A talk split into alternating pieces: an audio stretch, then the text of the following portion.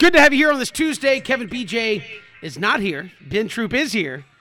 And we're rocking you through here on three and out. So much to get to. George Foster, former uh, Georgia offensive lineman, won the SEC uh, with the Dogs. He'll join us coming up in just a little bit. Also, Willie McClendon, former University of Georgia All American running back and SEC Player of the Year in 1978. We'll talk about Georgia and Michigan. His son, who also played there uh, at Georgia, wide receiver Georgia, is now the interim head coach at Oregon after uh, Mario Cristobal uh, leaves to take the Miami job. We'll talk to David Waters of Gators Breakdown. Billy Napier, formerly introduced and now is out uh, on the road trying to uh, recruit in the final days before early, early signing period.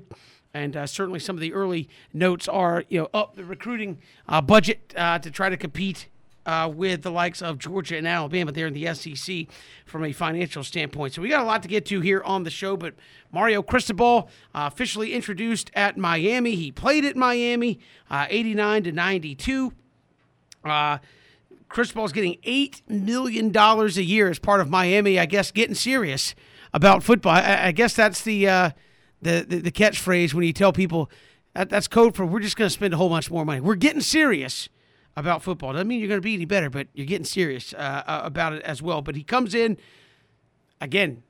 I feel like Miami's gone this route. You know what? Randy Shannon uh, was a former South Florida guy, right? Former U player. It didn't work. Mark Richt was a former uh, Miami Hurricane. I know he quit for health reasons, but that necessarily I don't think was going to continue. Manny Diaz, a South Florida guy, to, and now you go back Mario Cristobal, a South Florida guy, a former Hurricane. Ben, what are the expectations there? And you know, is sometimes you you hear schools getting locked into, hey, we're going to stay inside the family. We want to. We want a Penn. We want a Penn State man. We want yeah. a Virginia Tech man. Yeah. We, the whole thing with uh, Harbaugh, Michigan. He's a Michigan man. It's like just go get the, get the best guy for the job. I'm not saying Mario Cristobal is not a great coach. certainly not say that. But how do you see this going? And certainly he is a guy that is a he's a Miami guy. He's he understands the program. So how do you think this goes uh, there for the Canes? I mean, Kevin, it, re- it really really depends on what what they expect, what you expect from Cristobal. You know, as a as a as an alum or as a fan. As an alum, I think you want to just get get them back to just competing for ACC championships, right? They've only been to one ACC championship. But he's doing it the right way, right? When when when Billy Napier, now the new head coach of Florida, came in, his spending budget I think was at 7.5 million for assistants and analysts trying to trying to do it. I think coming in right behind Alabama. Cristobal said, "Look, uh, I want to be able to. I want to to be able to compete with them. I got to be able to at least mimic what they're doing." So so far so good, Kevin. You you know, I mean he, I, I what's scary to me about a former player trying to do things the quote Miami way, especially when you had as much success as Cristobal had when he was at Miami, that's not happening. Like, look how far college football has come since then. It used to be a time Miami didn't have to worry about not getting guys from South Florida. They'll stay in South Florida. Them boys going to Gainesville and Tallahassee. They going to they going to Tampa now and Orlando now. Because that's how far it is. Because the brand, Kevin, you and I, you, me, and BJ, we understand the history of college football, especially some of these teams. Man, you, it might as well it might as well be most cars now to show you do not have CD players in them. Why? Because they don't make CDs anymore. that's that, that's how far we've come along. So when you think about it, Cristobal, I, I applaud what he's doing, Kevin. But you know, just like I know, Kevin, it's rougher when it's a former guy because the, the conversation is, man, back when you played, look who he played with. Michael Irvin ain't fixing to walk out of this locker room with him. You, you had some of the greatest players, not just in Miami, but maybe in college football history. Now, I give him a lot of credit. He understands I need to be able to recruit. I need to be able to have the, the new thing is analysts. Shout out to Nick Saban. Yeah. Innovating that. But Kevin, you know just like I know, if you don't got a great quarterback, if you can't beat if you can't beat the Clemsons out of Pitts and the Wake Forests of the world, it's going to be much to do about nothing. Because this is the same Miami team that two years ago lost at home to Georgia Tech. Yep. So when you start talking about where you are as a program, hey, Cristobal was a sexy hire, right, Kevin? They had because Miami looking around saying, "Dude, Florida's doing this." My God, what what do we do to get keep people talking about us in Florida State? Let's go out there and get uh, you know, Cristobal. Okay, but we got Manny Diaz. So Manny Diaz was at Temple. He was Manny, let's face it, Manny Diaz was a band-aid for a flesh wound. Like he was he was trying to make a problem go away and it didn't. But Kevin, I just think that reality and perception is gonna be it's gonna be far and wide. We talking about Miami because you're talking about one of the most storied college programs in college football. And I think sometimes they hoping to get back to that. Ain't no 30 for 30s coming out of my those days are over with. Can they get back to being nationally relevant and competing for the ACC? Maybe. I think that's realistic. Because Kevin, you know that like I know. Until the college football playoff expands, Miami is not going to be one of those teams. And it's not because they lack talent. It's not because they lack resources. It's just college football has changed. You got to really compete with the other schools. It used to be you had to compete with Florida, Florida State. Dare I say they competing with FAU, FIU, UCF, USF? Because the brand Miami is there, but the product on the field isn't there. We'll see what happens with Cristobal. He, I'm, from what I'm hearing, he won the uh, the, uh, the press conference, Kevin. But I'm I'm kind of weary of that now. I don't want to hear, the, oh my God, say all the right things. Yeah, but thank God he ain't got to play Utah. Because I'm just saying, you're gonna get a team's best year in a year out, but Kevin, as you all know, there are no mulligans anymore. You're going to have to come out winning games right now. Oh, and by the way, still got to try to have a good uh, signing class with a national signing, uh, early signing day rapidly approaching. Sir, look, and, and I think uh, for for Miami, we've talked about this with with Florida State and some others. Is are you trying to have a good program, or are you trying to chase the good old days of of the program? Again, I think Alabama's doing it, and everybody thinks that's what we aspire to be. But I think the days of a whole lot of teams thinking that, you know, you can go Nebraska, Miami, Florida State. Oh, we'll go back. We'll be top five for a decade straight. Nope. I mean, Alabama does it, and that is a rarity, and that is because they are recruiting the best players with the best talent, seemingly year after year. And on top of that, may have one of the best coaches or the best coach to ever do it. Uh, ben, and again, it's one thing to say, well, I can recruit. Uh, I mean, if, if Nick's, there's been plenty of guys that, I mean, Alabama's always been able to recruit uh, whoever they get. It's Alabama. They care about football. They've had a long tradition. They win championships. You got to have the coach that can bring it home. I mean, to win a championship as the way Nick Saban's doing it. I don't know that we're ever going to see a Miami like we saw before, right?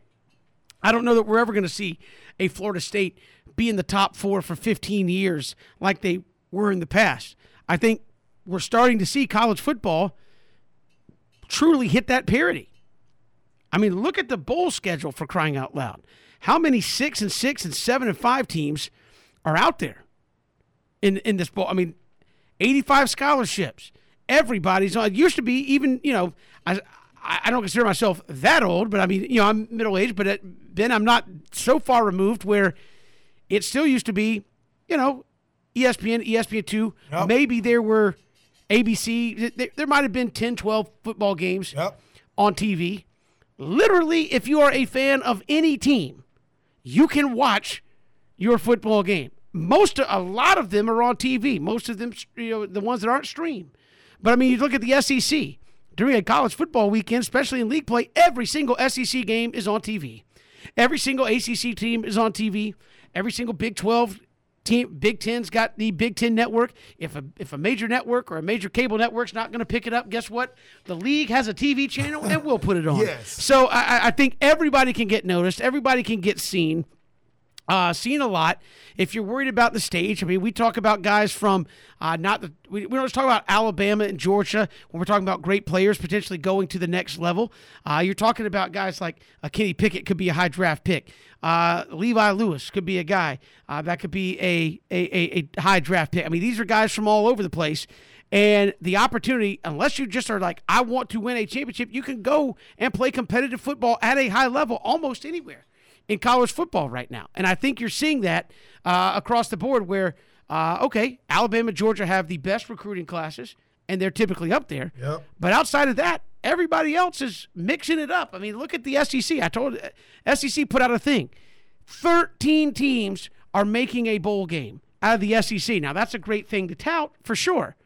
But look at the but look at the record. Exactly. Six records. and six and seven and five. Tennessee had a Tennessee finished with a better record than Florida and South Carolina. Right. And Kentucky, Kentucky with nine to three. Uh, Tennessee with seven to five. Then you got a bunch of six and sixes. And I think you make a great point, Kevin. It's like since Cristobal has no longer been at you know Miami, it's kind of gotten even. Now I, I, get it. Certain teams got the prestige. Like I, I get it. You know, you got a gazillion ESPN channel, ESPN one, two, three, ESPN, you, all these different things. But Kevin, you're right. with the addition of an SC network, ACC network, how many times between when your team played and the next week can you see the game? Now it's coming on all day long, so you can see it. So the exposure is there. But you know, just like I know, you work at certain companies for certain reasons. The reason why certain companies can pay what other companies can't is because of how much money, how much revenue those teams bring in. But I'm not. I tell you this all the time. You want to make millions of dollars? What kind of expectations you think come with that? Cristobal is the highest paid coach in the state. Higher, listen, higher than uh, Napier. Look at what look at what Napier had to do to even get consideration in Florida. He couldn't just be another coach in the Sun Belt. He had to win the Sun Belt, you know, and beat Appalachian State. I mean, now I give it. Cristobal, he's kind of been waving the flag, right, you know, for the Pac-12. But it ain't, you know, but but but this is what Cristobal done. This is what he really did. Kayvon Thibodeaux, who right now is the number two prospect coming out in the 2022 draft, went to Oregon. He chose Oregon. Me and BJ were at when uh, Coach Willie Taggart's first game at Florida State. Uh, Kayvon Thibodeaux was there, and he was out there like the president. He was out there by himself. I'm, I'm fanboying. I don't even know who Kayvon Thibodeaux. I might have taken pictures with the kid. I don't even know who he is. And when the other recruits came out, they let him go back in. So he does have that ability. But does Kayvon Thibodeaux go to Miami? If, if Ball is at Miami and not Oregon because he's a California kid, these people want to try to keep it close to home. Kevin, the recruiting rankings better reflect what he just did because if I got a gazillion analysts breaking down third down conversions and who the best slot receiver, you know, between third and six and third, th- third and two, you're gonna have to be able to have the results on the field. I mean, I don't doubt it, but Miami, they Miami is stubborn in this way. They want to do it with a Miami player. They want to do it with a former Miami alum or some or have some Miami ties. They want to be able to do that. I mean, good luck with that because the ACC is changing, and if the ACC is going to be more 2021 moving forward, Kevin, it's going to be it's going to be a free for all, especially if Clemson can't get their act together. Yeah, I think there is some upward mobility, especially on that side of the, the conference for for Mario Cristobal. But again, as you said, the expectations are going to be huge for Mario Cristobal to come in and get that program at a championship level. Started with an ACC championship, and certainly they want to be contending for a playoff spot, and maybe there's an expanded playoff, and they get, but they want to be contending for that playoff spot, uh, no doubt. We got so much to get to here on the show. When we return, George Foster, former Georgia offensive lineman, will join us as Georgia gets ready for Michigan in the Orange Bowl. How much work do they have to do to get back to that uh, that level where they can knock off an Alabama to win a national championship uh, and recover from what happened on Saturday? He'll join us next. It's three and out on the Southern Pigskin Radio Network. Good to have you back on this Tuesday. Kevin Thomas, Ben Troupe, glad you are with us. Getting ready for a bowl season after the conference championship games last week. And uh, again, Georgia dropping one to Alabama. How do they regroup and get ready for Michigan? Joining us here on the program, former uh, Georgia offensive lineman, SEC champion George Foster joins us here on Three and Out. George, welcome to the show. How are you? Doing great, man. Glad to be here. Hey, appreciate you coming on and uh, and joining us. And uh, obviously, winning the SEC means a, a, whole lot. Georgia was there with uh, with Alabama, didn't play their best game, obviously on uh, Saturday. How do you put that behind you and know that hey, there's a playoff where you may have to play those dudes again, uh, but there's a kind of a second chance at it upcoming. You really have no choice, and you also got to get ready for a Michigan team that has the same record as you although in a different conference um, that some may seem to think is uh, probably inferior to the SEC, tougher opponents, but they're 11 and one for a reason. Have a Heisman candidate rushing off the edge. You have to you have to see them first. Um, do I think they can handle Michigan? Um, absolutely, but you have to take care of business first, and then you might get a chance to see Alabama again. But you're going to have to play better football to beat Bama. Bama uh, just just talking to people that watched them all year, uh, they the consensus is they played their best game all year, and it looks to me like Georgia played their worst game all year. So that's a recipe for uh, a win for Bama. So um, we get to see if they can do it again after they take biz, take care of business in Miami. And George, when you think about this uh, this Michigan team, uh, you know Georgia getting ready to play, kind of kind of like how Georgia, kind of like how Georgia used to play with running the football do you think that's going to be a winning recipe for Georgia's offense to kind of take the ball out of Stetson Bennett's hand a little bit with that with those bookend pass rushes and try to get back to running the football? Well, I think you just have, you have to take what's there. I think uh, Georgia has the ability to be balanced. Uh, Stetson just can't let the moment get too big for him. Uh, he had 340 yards, passed for three touchdowns, But the glaring the the problem was the uh, the two picks and the one t- return for a touchdown. You can't have those. Other than those, I know it's, it's it's easy to say take these two plays away, and he had a decent game. But that's that's the fact of the matter. Those those two plays didn't have to happen, and so I think he's mature enough to learn from that and still going to the um, the, the next game, uh, the Michigan game, and still you know, and still throw it around a little bit because you got you got weapons on the outside. Number 19, Bowers. I haven't seen. You don't see many freshmen that you could probably say would be high draft picks. He would he would be a high draft pick this year as a freshman if he wasn't 19 or 18, however old he is. Um, you got him. You got Pickens getting back into the mode. Pickens shows some of the ability to track the ball and and um, make big catches in the in the last game. So they're working him back in. Uh, and you, you know, of course you got Ladd McConkey that um, showed that he, what he could do. He could get behind a secondary, even a secondary like Bama. You know, um, so you you you got you got weapons outside. You can't forsake those uh, just for the sake of uh, you know getting the ball out of Stetson's hand. He's thrown it all year, and um, I, I think he can throw it again. He just has to learn that when it's not there, uh, it's not there, or do have a better job seeing those those, those disguised coverages. You know, Saban is good at that, man. That's that's his wheelhouse. Those coverages in the back end. So you're going to have to be on your best. You look at the challenge of, uh, of of Michigan as an offensive lineman when you know the other team's strength is those guys on the defensive front. What's the uh, what's the thought process getting ready for for a game like that? Uh, you just have to really stick to your fundamentals. That's the thing about offensive line. Uh, we we do the same thing. I'm a former offensive lineman. Um, we do the same thing over and over and over. The key is to do it the right way, over and over and over, and that gives you the best chance to win. Um, I, I I think they did one of the best players in the country is Will Anderson, and um, I didn't I didn't hear his name a lot last last uh, uh, Saturday until maybe the end of the game when it was already over. Um, so I think those guys did a decent job with him. It wasn't always pretty, but they they held him in check for most of the game, and that's that's a testament to the Georgia O line. Hopefully, they can do the same thing with Hutchinson. Um, he, he's a beast off that edge, so they're gonna have they're they're going to have their hands full, but they also get a chance to to to use those running backs you talked about earlier and uh, run the ball too to try to neutralize some of that.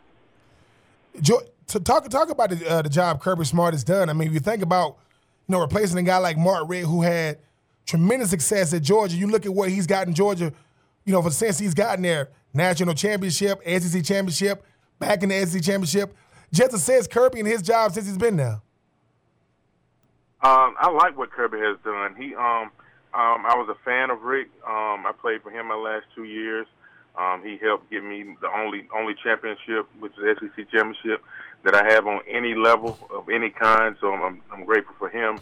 And uh, Kirby, if, if we if we replaced Richt, if we if it had to happen, Kirby was the only guy that I wanted to come in. I, I played with Kirby for a year at Georgia, and um, he came back and was a GA some.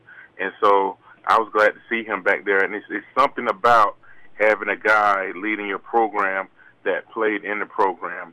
I'm sure that's how Miami feels about Cristobal and whatnot, being being having been there before. And um, I think the thing with Kirby, he recruits like none other. Like they're getting guys that that Georgia is loaded. You know, they should they should win it all. You know what I mean? It takes a lot of everything to go right to win it all, no matter how good you are. Um, uh, everything has to go right. It takes a little bit of luck, but the cupboard is full and it's, it's busting at the seams. That's the one thing that you have to love about Kirby, especially the way he's recruited uh, the trenches. You know, that's the one thing that I don't think uh, Mark Richt did well. Um, he could get top 10 picks at the skill positions, but we kind of fell behind uh, in the trenches, and that's where you have to win it up front in the SEC, and Kirby has been doing that, and they also been winning games too. Absolutely. George Foster joining us here on uh, Three and Out. And, and George, you mentioned that Kirby being a, a, a guy that played at the University of Georgia and speak to that dynamic because it, it certainly can go one of two ways where it's, hey, I played here, I love it, and I really want it to succeed, or all that can still be true and you don't win enough games and then you kind of get that sour taste. But what makes Kirby so special with, hey, I'm at my, uh, my alma mater, I know the expectations are high, and he's actually meeting those expectations? Yeah, he, like I said, he's doing a great job. He's been to, uh, I think, three SEC championships. He's won one of them. Uh, he's been to the national championship. Um, he has a chance to go to another one. Uh, been to the playoffs twice. Um, you you can't ask for a much better start to a, a head coaching career. Like um, I, I thought, you know, with Coach Richt, you know, he was he was pretty much averaging about ten wins a year, and I didn't think it could get any better. Um, well, it's gotten better with uh, Kirby, and and I don't know where do you go from there. He's going to always recruit great, um, and then the thing with college football that I've I've come to realize, and it's, it's not so much of it's it's not it's not really a duh moment, but it's really it's really based on players. College football is heavily based on players. The the teams with the best players are going to win the most games almost 99% of the time. It's just because it's just it's the haves and the have-nots. You know what I mean? And so the Georgia, the you know Alabama, teams like that, they are the haves. And so when when, when Kirby, if Kirby keeps Georgia as part of the halves, he's going to win a lot of games. And so I can't see him going anywhere anytime soon. There's no really better place to be. He has an awesome, awesome job right there, and the talent is right there with him. George, you played with guys like Quincy Carter and DJ Shockley and David Greene, and you see like Matthew Stafford. I mean, you've seen guys that come through Georgia, you know, have great quarterback play. Stetson Bennett. I know we talked about him earlier. Yeah, if you look at him, he don't look the part, but at the end of the day, you, you he's a Georgia kid and he understands. Do you think that Stetson Bennett is good enough to get you guys back to the promised land? And why won't they just look past his height and weight and look at the production he's giving you, you know, on the field thus far? Well, I think I think in that in that case you're probably talking about outsiders. Um, obviously, um, the head guy says that you know Stetson is good enough, um, and I think with the players that he has around him, I think he's definitely good enough to um, he's good enough to win it. Um, uh, Bama, you just take Bama for instance. They're just now getting those guys that that are physically that are talented, that are you know top round quarterbacks and whatnot. They didn't used to have that, but they were still winning. You know what I mean? So I think I think Stetson can do it. Stetson just can't make those mistakes, and you get the rare chance to if you handle business. And if they, and, and also if hand, handles business, not to discount Cincinnati, they're there for a reason. Um, if both teams handle business, they get a chance to rematch, and like you can't you can't beat that and so we'll see if he can indeed get the job done. So you know, and it's up to everyone else. There's a lot of there was a lot of letdowns in that game that didn't have anything to do with Stetson Bennett, not not even the least to do with Stetson Bennett. You know, they could have done a lot better uh, and, and and a bunch of points in that game, uh, a bunch of a di- bunch of different units on that team to help win that game. George Foster, our guest here on Three Now. George, really appreciate the time. Thanks so much. Thank y'all for having me, man. I enjoyed it. Yeah, appreciate it. George Foster joining us here on Three and Out. And again, Georgia and Michigan coming up in Miami uh, there to start the playoff. We've got much more to come here on Three and Out. We come back, we'll chat with Willie McClendon uh, former Georgia running back, SEC Player of the Year 1978. His son, now the interim head coach at uh, Oregon, now that Mario Cristobal is in Miami. He'll join us next here on Three and Out on the Southern Pigskin Radio Network. Good to have you back here, Three and Out on the Southern Pigskin Radio Network. Kevin Thomas, Ben Troupe, as we get ready for bowl season. Of course, the college football playoff still three weeks uh, away on New Year's Eve when we get those uh, two semifinal games. But uh, Georgia and Michigan going to play in the Orange Bowl in that uh, first round, the semifinals of the college football playoff. And joining us here, former All American running back and 1978 SEC Player of the Year, Willie McClendon, joins us here on Three Now. Willie, welcome to the show. How are you? I'm doing well, guys, and thanks for having me on the show again. Hey, we appreciate you coming on and joining us from your standpoint. Talk about what happened in the SEC championship game. I know there could have been multiple things, but uh, what happened in the SEC championship game that maybe we didn't see happen all season long with this Georgia team uh, once they went up against Alabama? I think the biggest thing that happened was Alabama uh, hearing all the flack about how great the Georgia defense was and how their offensive line could not compete. So once you uh, make a team and individuals like they have at the University of Alabama, you you really don't need to give those guys that underdog feeling. And so they they took that under, underdog mantra, put it on their shoulders, and it and it showed up Saturday.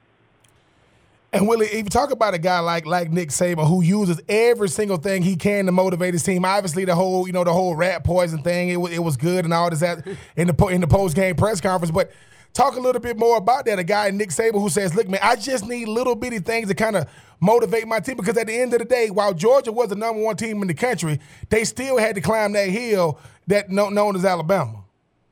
That's correct, and. Uh, uh, uh, you're so correct with that analysis, and right. Uh, once you have a team that is the history uh, with its coaches, the players, you make those guys feel like underdogs, and wow, hang on. So we did, and that's what happened Saturday. And Willie, obviously, Georgia's got to put that behind them and uh, get ready for the uh, the college football playoffs. Obviously, uh, that's a second chance to go back and still attain the goals that are out there. How do you see this matchup against Michigan, another team that is going to be physical at the line of scrimmage? They want to run the football uh, and, and really get after the quarterback with that defense. Uh, how do you take kind of some of the disappointment of what happened last Saturday, shove that aside, and uh, get you ready for Michigan?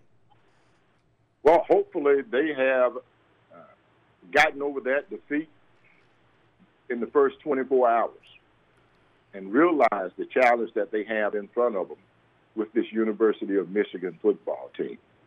Uh, they are very physical. Uh, they play football uh, the way a lot of coaches would like to play it.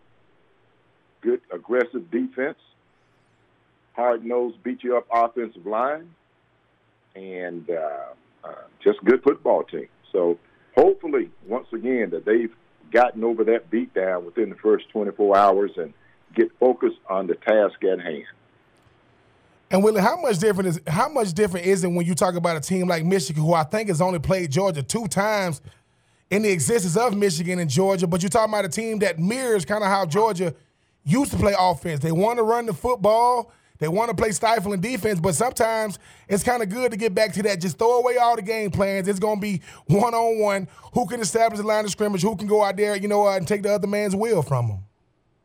That's where it starts at first, and then the coaches make the adjustment as the game goes on. Uh, if you can't run the ball, then you make sure that your your passing attack is can get up to standard. You make sure that the players understand where they are in the situation, and you make those game time adjustments. So it's going to be a very, very uh, good game. Willie McClendon, our guest here on Three and Out, as uh, again Georgia headed to the college football playoff, and uh, you look at the uh, the Georgia running game, Willie, and uh, obviously things change as the game goes along. But where do you feel that Georgia run game uh, is here late in the season, obviously against a team like Alabama? Where is it going to need to be uh, against a team like Michigan? I think the run game is really solid. It has been all year long. Uh, what so what was so different about the Alabama game, the SEC championship, is that Georgia was playing catch up for the first time. So they didn't handle it well. Uh, defense didn't handle it well missed assignments for a lot, a, a lot of the long touchdown passes, the wide open receivers running throughout defensive backfield. So it would be a once again would be a great film to learn on, and they really need to get their minds right with the, the challenge that faced them. So I expect the dogs to do so. Willie is obviously stored. Uh, you know, you and your son and, and the McClendon, you know, uh, your nephew Warren, obviously, doing great things right now at uh, the University of Florida on the offensive line. But something else to add to the McClendon legacy, your son Brian, the interim head coach right now for them Oregon Ducks, who's getting ready for a big time bowl game. Yes, and Brian is very excited about that challenge. Uh, when the head coach had the opportunity to move on to the University of Miami, the athletic director called Brian immediately and presented this opportunity for him. And so um, Brian, being the person that he is, accepted that challenge. So I'm looking for, for, for him to do what he's always done in this situation is to lead men and continue to be a, a very positive uh, person that he is. And, and will he speak to that? Obviously, uh, as as a player, everybody said, "Hey, I want to make it to the next level and to uh, uh, and go to the NFL and the pros." But uh, your son's been around this coaching game a little while. I mean, how difficult is it to, to rise the ranks and get that head coaching shot, even as a at this point an interim basis? But obviously, uh, to get that shot at a, a big time program like Oregon. Well, I tell you, I think Brian was so fortunate to to be neutered, neutered uh, by Mark Richt a guy that has a very uh, deep respect uh, for his game, for the game of football, and for his players. So, from that aspect, Mark Richt, his influence on Brian, uh, the type of person that he is, and really did a wonderful job of uh, seeing the possibilities in Brian and offering him an opportunity to get in coaching immediately after his senior year. So, uh, Mark Richt has always been a favorite of the McClendon families, and, uh, and I really love the relationship that he and Brian developed as time went on. And I think Brian uh, adopted a lot of those positive things that he learned under Mark Richt, and this is where he is now. And Willie, obviously, uh, you know, you talk about your son and how he came up through the ranks and just always, you know, making about young men. You look at a team like Notre Dame that did something unprecedented in, in hiring, you know, Marcus Freeman, you know, you know, taking, uh, coming right behind Brian Kelly. If your son does become, uh, you know, the the uh, the head coach, take the interim off, becomes the head coach of them Oregon Ducks. You got you. Listen, you you you got you got your you got your Oregon Duck green ready to hit the plane to get to Eugene. Absolutely. Uh, I had a chance to get out there and visit with them for the UCLA game, which was actually in, in Los Angeles that particular weekend I was out there. But uh, absolutely, go green, go Ducks, all in, all in. Willie McClendon, our guest here on uh, Three and Out. Willie, really appreciate the time. Thanks so much. Hey, thank you guys once again, and uh, go three and out. Hey, hey, we appreciate it, uh, Willie McClendon joining us here on Three and Out, and again, Georgia in the in the, the semifinals. His son now the head, uh, the interim head coach at the uh, the University of Oregon. So, uh, as you said, the um, things going well there uh, in the McClendon household with uh, you know great great player is uh, was was Willie, son, the interim head coach of Oregon, nephew uh, played on that offensive line at Georgia, so doing a great job. So uh, a lot of a lot of good stuff happening there. Kevin, that's the royal family. Every every every school has a royal family, right? I mean, when you when you think about when you think about Ole Miss, it's the Mannings. You know, you got you know you got Eli and Archie. Uh, when you when you when you think about it, when you think about you know a team a team like uh like down there in Florida where I was, you got the Jackson family, Willie Jackson Jr. and Senior, Terry Jackson, and the thing is, Willie Jackson Senior was the first African American, obviously, to uh get a scholarship at Florida. His son became an All American at receiver. His youngest son won a national championship. His daughter, well, his stepdaughter, played uh, basketball. So when you think about the McClendons, listen, Willie, what what uh, what uh, SEC Offensive Player of the Year. Son played receiver. I think his brother went to Georgia. His nephew get a chance to possibly win a national championship. And now, hey man, them Oregon Ducks, man. So hey, you know, if you're, it, it is good to be in McClendon. I feel bad for the grandchildren. that is a lot. That is a lot to fulfill. But hey, man, shout out to the McClendons. Hey, that is royalty outside, outside of the, the Edwards. You know, I don't want to take away from Terrence and his brother Robert, but I, you talk about the McClendons, a great family with a great rich tradition in sports. We've got more to come here on Three and Out. Love to hear from you. Hit us up on Twitter at Pigskin Radio. We're also uh, streaming live, ESPNCoastal.com, and on Facebook, Twitter, and YouTube. Good to have you back here, Three and Out, on this Tuesday. I'm Kevin Thomas. He is Ben Troupe. We'll have Take Three right around the corner. David Waters of Gators Breakdown will join us as tis the season for uh, the coaching carousel. And uh, Ben, we've seen a bunch of coaches really shore up their coaching staffs here in the last day or two. Georgia Southern, Georgia Tech, Florida, pretty much anybody that's named a head coach already has uh, now rolled in with at least two or three assistants. Why? Because they're, I mean, I, I it's kind of funny you, the way social media has now been. You see uh, Billy Napier, uh, Brent Pry, uh, a lot of these guys who have uh, come in and brought in new coaches, new assistants.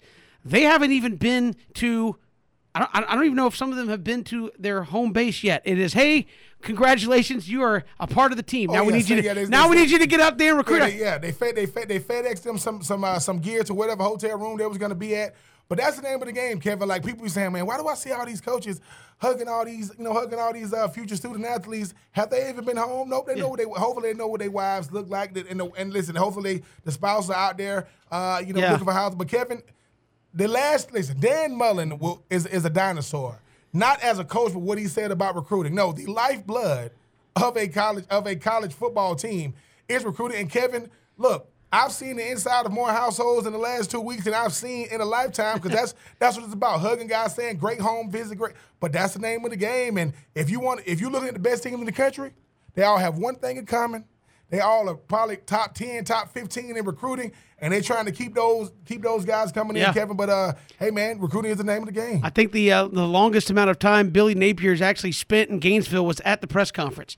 Uh, it would be Yeah, my, he, he, would, they would he, be my they guess. said he was researching players on the plane, getting ready to be introduced, and then you know obviously he got to go through the you know taking the picture of the helmets, you know, kind of like treated like a recruit. Yeah. And uh, listen, they say he finally told people, listen, man, I'm gonna take some pictures, pick one of them. I got to hit the ground running because I got to keep the guys that we already had, and I got to try to go out there and get some guys. Because the one thing people know is Lincoln Riley go to USC. What about the Oklahoma guys? Somebody gonna try to snatch him. Hey man, Brian Kelly, he's in LSU. Somebody gonna try to snatch him.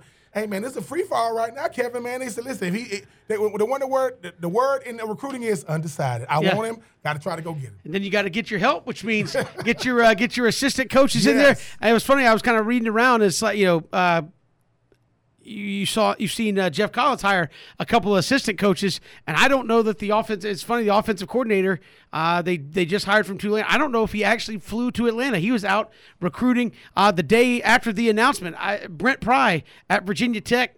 Uh, I noticed a lot of Virginia Tech fans were giving him some grief on uh, social media. It's like does dude have another shirt? And it was like he got hired, he hit the road, and they're like, we'll make sure he gets another shirt uh, while he's out there doing the recruitment. It's like uh, you, get these coaches hired. It's like they don't spend any time uh, now that with that early signing period. They'll spend more time on campus after that early signing period when you get in the dead period than they have since they've been announced the uh, the head coach. No, Kevin, that's it, right? Like the people go, listen, it's a rat race. Let, let, us just call it what it is. When you got to be a college football coach, it doesn't matter, big school, small school, got to recruit. I don't care who you are and where you are. Now, having access to certain recruits is going to decide that, that that's when it comes down to those budgets, Kevin. But they knew it. Like the one thing a coach knows is this: if I'm not coaching, I'm recruiting. Period.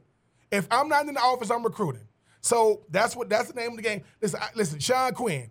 Congratulations on being, you know, on the staff of Virginia Tech. He got off the plane with a Virginia Tech. The next, he's in somebody's household, hugging somebody, saying, "Hey." So, and and, and the one, that's one thing to say too, Kevin. When you talk about where coaches come from, they got that area. Now they're going to be able to get the area that they're adopting geographically. Hey man, that's why I couldn't do the coaching thing, man. At the end, I saw Coach Rupp, who was the D line coach at Florida, in the household with a Florida with a Florida shirt on. He got fired. He was there the next week with a Tennessee shirt on with the same kid. Hey man, listen. Only thing changes is the colors, the colors in the team. I mean, you know, you you are you are the sales pitch is the same. Come to the, come to so and so school. We got the best of this, the best of that. If you want to win championships, hey, We'll figure out the laundry later when it's all when it's all said and done. But yeah, the recruiting is just insane, and you've got uh, what a week and a half more to go of it Yeah. until you get to that early signing period. It doesn't really take, but you do have the the dead period for the holidays. They they give everybody the the break at uh, at Christmas, but it is a mad dash. And if people talk about this, I mean, yeah, you're recruiting for early signing period, but you're also talking to kids who haven't even played their junior season yet of high school football or their senior season yet. Uh, so you're already looking down the road uh, for next year's class as well. It's absolutely crazy and fascinating to watch this stuff work in the uh, in the recruiting of uh, of players to come to the college level, and certainly uh, even Kirby Smart, day after the SEC championship Time game, had a had a had a tough loss to Alabama. Look at me, I'm in the living room trying to get you know the, the day after you're all smiles when you're with that guy, uh, even though you had a t- tough loss uh, the night before. We got more to come. We'll take three on the flip side when we come back. David Waters will join us. Gators breakdown next hour as well. It is three and out on the Southern Pigskin Radio Network.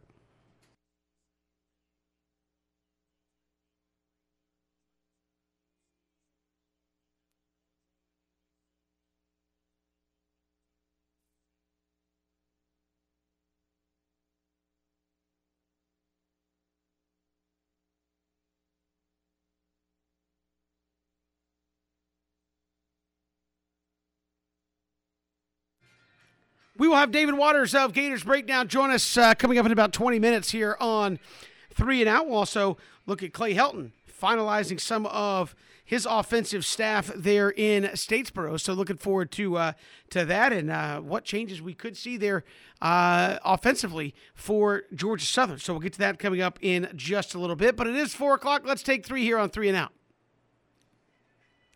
All right, Ben. Take one. The Patriots beat the Bills Monday night last night by throwing just three passes.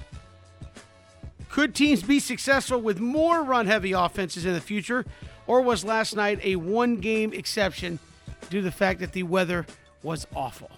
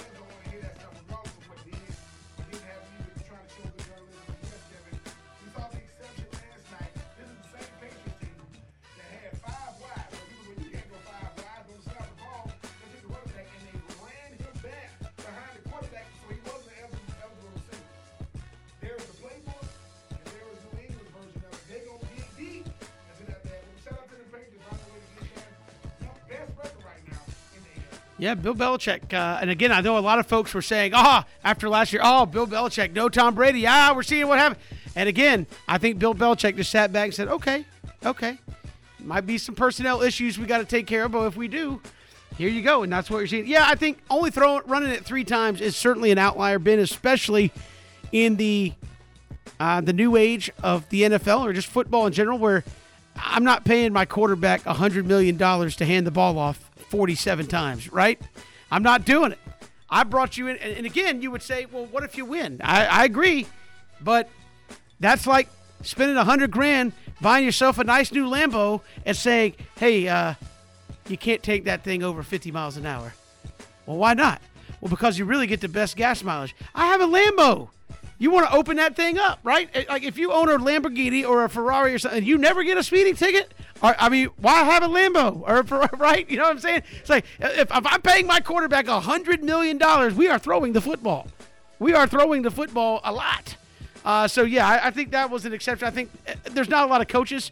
I think Bill Belichick is kind of uh, like uh, Nick Saban in that way, in that how many coaches would say, "All right, fellas, it's nasty out, it's cold. Game plan we've come up with is we want to run the ball, and we're going to run right at them, and we're going to play defense, and we're going to win." How many coaches would have that inside of them to do that? Much like the old saying, how many coaches are pulling their quarterback in a national championship or a Super Bowl and say, I'm going to go with the backup? Not many. Not many would do that. So Uh, I think that's just part of it's just Bill Belichick coming up with a way that nobody thought of to beat you. But you can't go to that game plan 16 weeks in a row uh, in order to win uh, win football games. Not in today's day and age of uh, of football. Moving along, take two. Speaking of running the football, why won't the Jags give the football to James Robinson? Probably the same reason we just talked about, but he had a thousand yards plus as a rookie, and since then he has just one game where he's carried the ball more than 12 times in his last five games. He has not gotten it more than 12 times. What's up with that?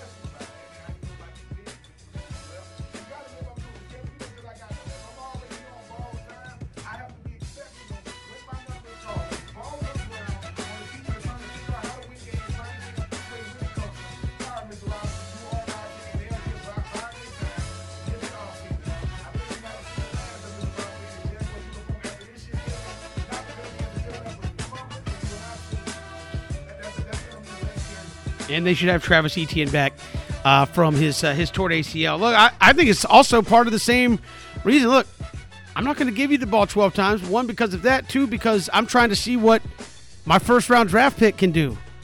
Uh, you, you know, if I'm Urban Meyer, your your your job security is tied to Trevor Lawrence. Okay, well if it's tied to Trevor Lawrence, I'm going to let him do his thing, right? And I think that's some of it.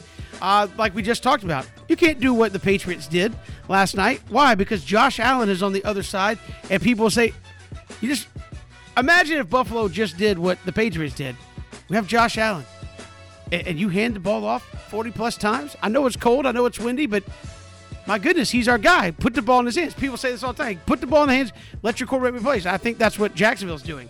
We're going to let Trevor Lawrence make plays for us, and James Robinson. We just need you to make enough plays and, we'll, we'll we'll continue to put it into quarterbacks' hands. So I think that's more what it is than anything else.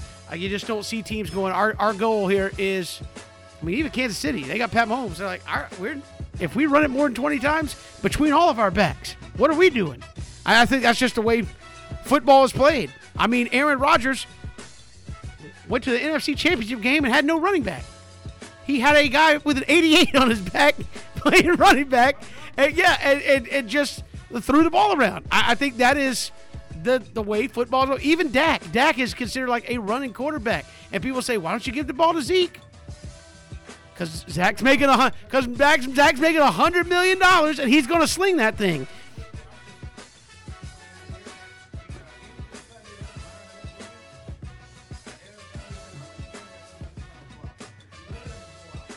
yeah, yeah.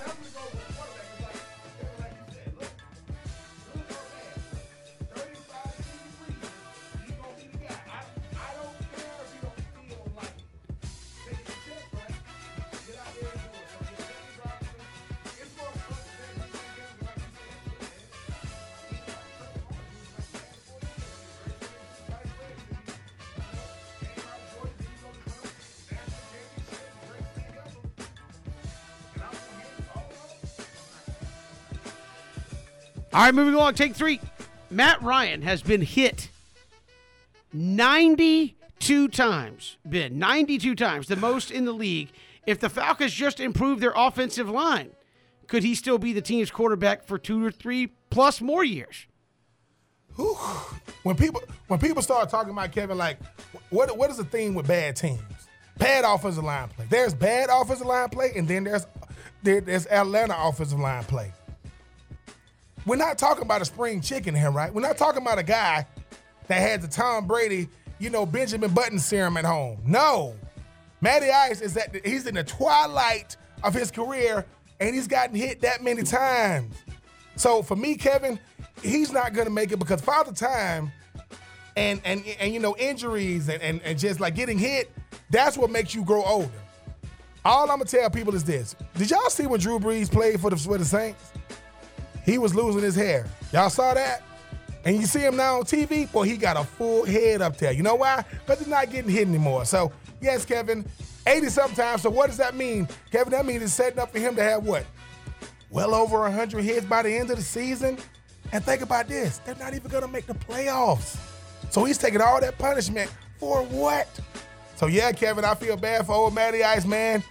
Cordell, he'll, he, Cordell Patterson, he'll, he'll, he'll get a contract extension. He better get one. But if you are Atlanta and you ask why, just look at how many times old Matty Ice is getting off the turf. A lot. He's done that throughout his uh, his career, but I, I saw that put out there today where uh, Matt Ryan 92 times the least the guy hit the least. Any guesses? Uh, listen, I mean, uh, a, a guy named Shmom of Smrady. Yeah, Tom Brady.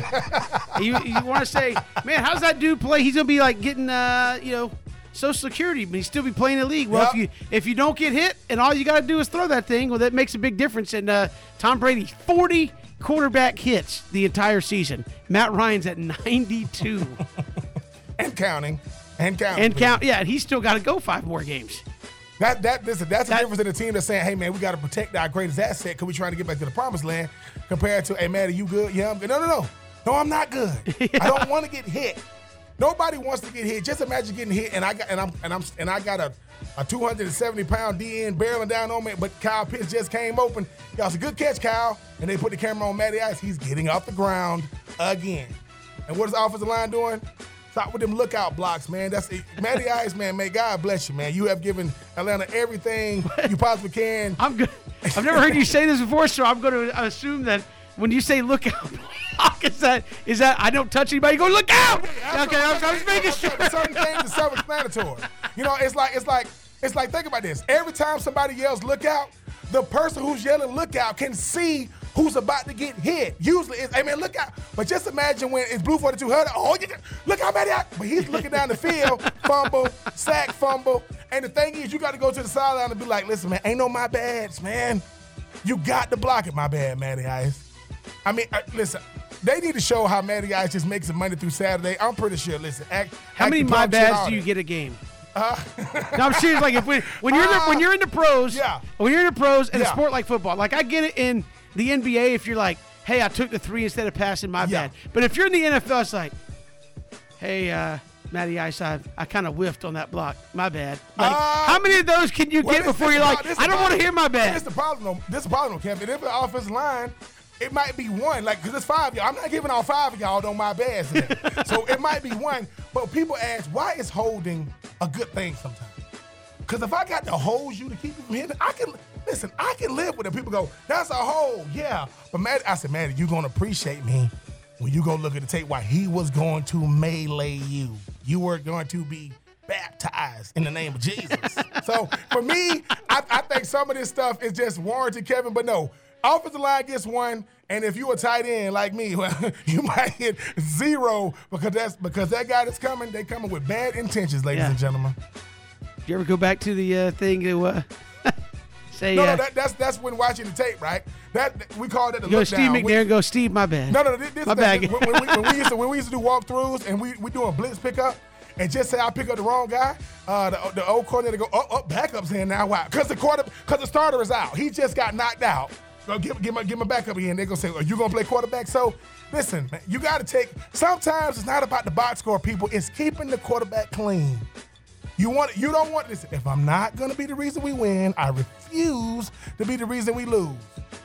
Marc Bulger was supposed to be the starting quarterback for the greatest show on turf, but Marshall Faulk missed the block. He tore his ACL. Then they went on to Kurt Warner. So Marshall Faulk better be lucky. A Hall of Famer was behind Marc Bulger because it could have got much ugly for them St. Louis Rams back in the day. That's take three. We do it each and every day. This time we'll come back. Uh, we'll switch gears. We're talking with a little Gators football with David Waters of Gators Breakdown when we return, and Billy Napier's first couple of days on the job. It's three and out on the Southern Pigskin Radio Network. Back here on three and out on the Southern Pigskin Radio Network, Kevin Thomas Ben Troupe, glad you are with us. College coaching carousel has been absolutely wild and crazy, and Billy Napier in there at uh, the University of Florida. He certainly hit the ground uh, running. And joining us here from Gators Breakdown, David Waters joins us here on Three and Out. David, welcome to the show. How are you? I'm good, guys. Thanks for having me. Appreciate you coming on and uh, joining us, man. Uh, Billy Napier obviously has come in, hit the ground running, and a lot of talk about upping the budget. How important was that to? to Billy Napier to come in and say, listen, uh, if, if we're going to compete uh, with the Georgias and the Alabamas and the SEC, obviously we got to recruit uh, better. We got to spend a little more money and time in the recruiting area, but we also got to dole out a little bit more money for the uh, the staff, for the analysts, et cetera. How how important of a uh, get was that for for Billy Napier? That commitment to to more funds, more resources in recruiting and coaching. Yeah, I mean, we see it play out on the field. The, the last few years in the SEC, we saw it Saturday night when Alabama and Georgia are playing in the SEC championship, and it makes you know those are the two teams that are consistently doing it. You know, Florida did hold that place last year, but recent history shows us it's Alabama and Georgia, and no mistake about it.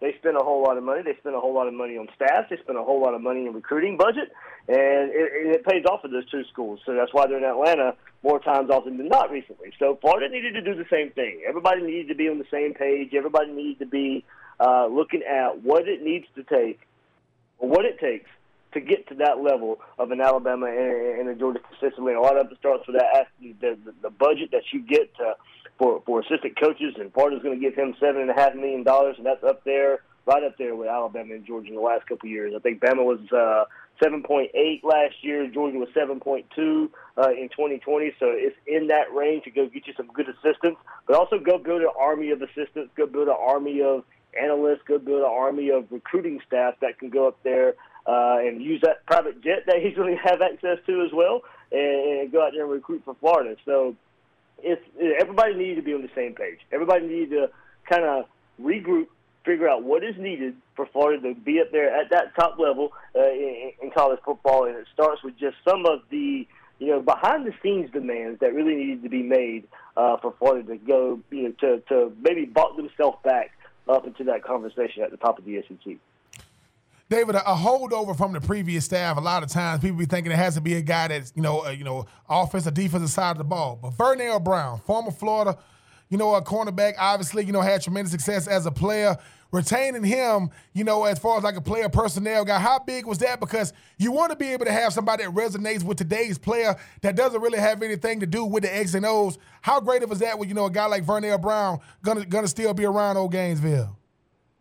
Yeah, but uh, you spoke to it, man. It's a relationship that I think will make the transition a bit easier. Uh, and, and as you said, there's not going to be any holdovers. Christian Robinson, the, the linebacker coach, there's still maybe an outside chance he's retained. Uh, but from what I'm hearing, he likely will not be. So there will be no staff members, on-field staff members from Dan Mullen's staff and Vernell Brown behind the scenes. As you said, the relationship with the players, player personnel, player relationship, helping them with the NIL that's out there as well. Yeah, so he's a, a friendly face that will be there, as you said, Ben, from that area. Uh, played at Florida, knows the state very well, knows recruits that's out there that visit campus as well for Florida. So even recruits know him as well. Uh, so I think that speaks to some familiarity with the current players and the recruits that are out there that would be making their way to campus coming up for Florida this weekend. Uh, but it, I think it was important there for at least some familiar voice.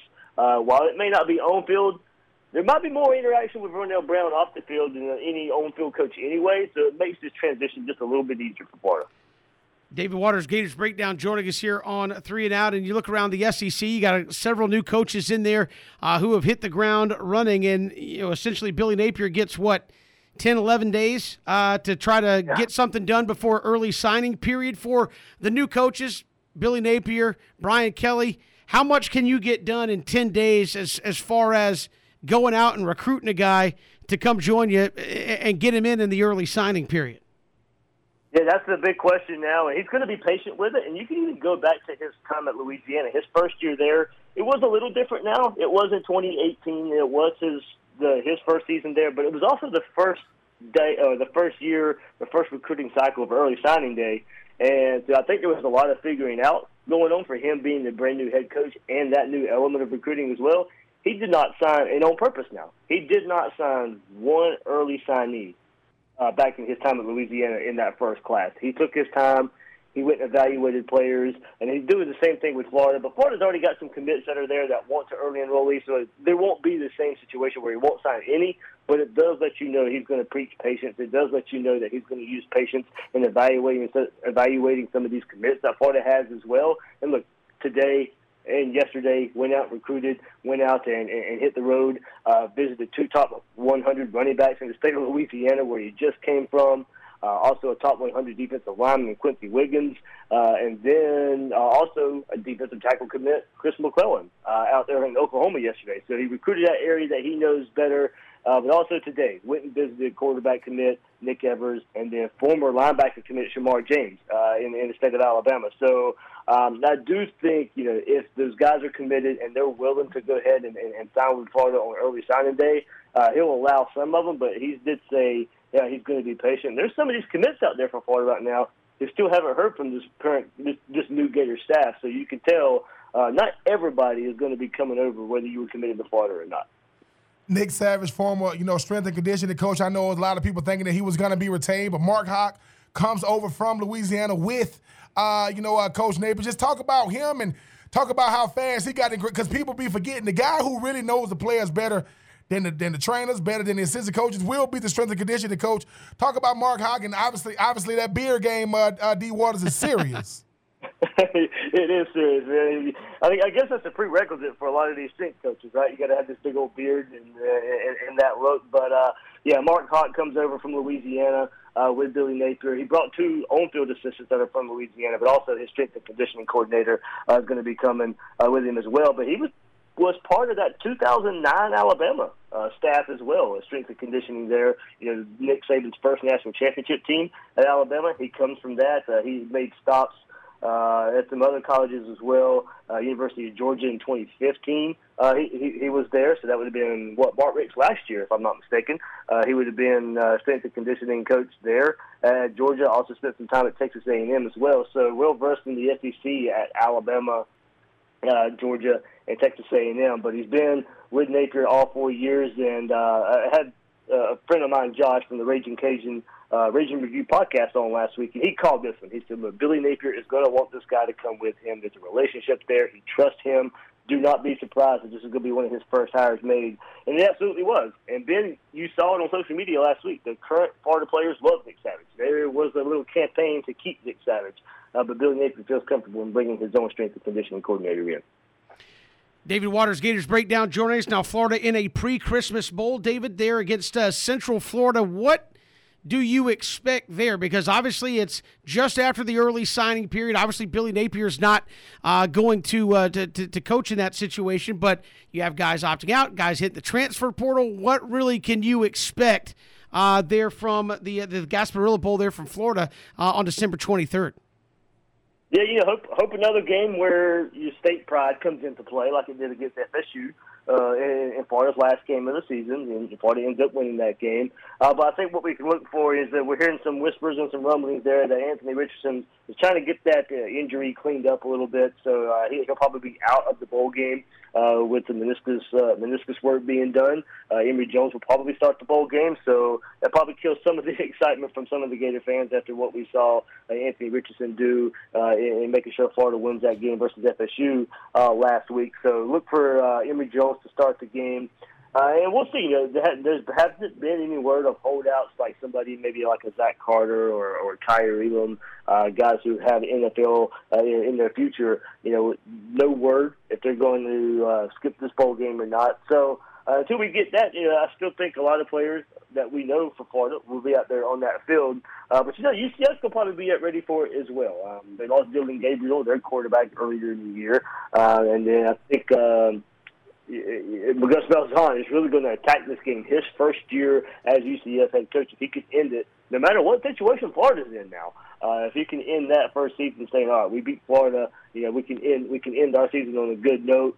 Even with the skeleton staff, we don't even know who Florida's going to have on uh, the coaching staff out there. Of course, uh, the leftovers from Dan Mullen's staff. So we'll kind of have to see uh, where Florida's head is at mentally, where Florida's coaching staff's head is at mentally, uh, to see how they attack this game. But you hope, you hope one last time to go out there, play for those seniors, play for that state pride, since they're playing the in-state team. I mean, uh, what what is the move? What is the move right now around uh, you know Gainesville, uh, Dave? You know, just like I know. I mean, it's hot and cold all the time. We we live and die with each Saturday, but going to make a bowl game as as Kevin mentioned against UCF. Billy Napier, the new head coach. I mean, you guys, it seems to be a lot of positive momentum going around with a guy in Billy Napier who seems to roll to the beat of his own drum, not to seem too high and too low. And I saw him say something like, "The players are not going to like me all the time, but I'm gonna make sure these guys understand, you know, what what the standard is and getting back to that getting back to that winning standard." Yeah, Ben, that, that team meeting the other day wasn't necessarily a kumbaya moment. You know, I think it was going to be a wake up call for a lot of those guys, especially after what they faced this past season. Uh, and you know, it wasn't easy, um, and there was not a lot of not a lot of accountability on, on the team really. Uh, when things were going bad, you still had some of the same players out there, no matter the mistakes that were made at the end of 2020, the mistakes that were made in 2021. So I think Billy Napier's approach needs to be that hard, tough love approach, and as he said, he's got to earn their respect, and uh, he, and that reciprocates. It goes the other way as well. Uh, so a lot of respect needs to be gained from both sides uh, when, when Florida steps in that practice field in, in just a couple months for spring practice. But a lot of evaluation going on, Ben. But you know, as you said, a lot of excitement, mainly for the new coaching staff. Not necessarily about the bowl game. Everybody's kind of looking forward now. Yeah, you, you got this bowl game. You'll play it. You cheer for your Gators, but everybody's looking ahead uh, to next season or you know spring practice, getting that part of it started, and looking ahead to next season and what Billy Napier could also do in the recruiting trail in between those times. David Waters, Gators Breakdown, joining us. David, finally, before we let you go, away from uh, Florida football, man, give us your thoughts on those Final Four uh, in the college football playoff. A lot of folks saying, look, this was an easy Final Four to call uh, in terms of the committee, but how do you think uh, this thing's going to play out? Are we just, a lot of people think guaranteed for a rematch. Do you see it going that way? Uh, I, I am picking a rematch, but I am I, I'm ready to see what Georgia does mentally uh, after Saturday night. So much riding on that game. Everybody thought it was the chance for Georgia uh, to finally beat Alabama, get over that hurdle, and a lot of the, the just kind of played out the the way it has been lately. So where is Georgia at mentally? There's of course going to be a lot of talk about the defense and, and not showing up in that game, and and the quarterback between Bennett and, and JT Daniels as well. So a lot of just a, all the questions that we didn't hear about Georgia or we're we're now hearing after the SEC championship game. So where are they at mentally? I think uh, if they go out there and play their game, they can still beat Michigan. Uh, the other side of it, Alabama, to me, should handle Cincinnati if they play anything like they did this past Saturday in the SEC championship game. But if Bama doesn't put their best performance together, and Cincinnati did get better as the season went on, uh, if Bama played like they did versus Auburn, Cincinnati plays one of their best games, maybe slim chance of an upset there. But I, in the end, do think it will be an Alabama Georgia national championship game. And until Georgia beats Alabama, I'll, I'll pick Alabama to hoist that trophy one more time. And everybody in the SEC just shakes their head if that happens and says, "Good grief!" But David Waters, our guest here, Gators Breakdown, joining us. Appreciate the time, David. Thanks much. Thanks, guys. David Waters joining us here on Three and Out. So much more to uh, to get to here on the program. Bowl games coming up a week from Friday. That's right around the corner uh, as well uh, in college football. When we come back, we're looking at Georgia Southern. We talked about Billy Napier putting his staff together, Clay Helton doing that at Georgia Southern. Uh, here's he's had some time to work towards that. We'll get to that next. It's three and out on the Southern Pigskin Radio Network. Making us a part of your day and been so much about the uh, the coaching around college football, but this is the the key moments, right, uh, of the the college football season. And you look at Clay Helton, going out and getting those assistants, guys who can go out there hit that recruiting uh, trail, and of course the big hire, Western Kentucky's Bryan Ellis in as the offensive coordinator. We talked about that. Western Kentucky's leading receiver would have broken career records almost in yards, but in passing in receptions would have broken career records at Georgia Southern in one season with the just with the season he had this last year. So I think that gives you an idea of what Clay Helton's looking at. They're going to throw the football. Certainly, they're going to run it, but it probably will not be anywhere close to the manner in which they have uh, have done it in the past, what do you kind of get the sense that Georgia Southern offense might look like now with Clay Helton, with Bryan Ellis coming in? It could be something we haven't really seen before with this Georgia Southern team.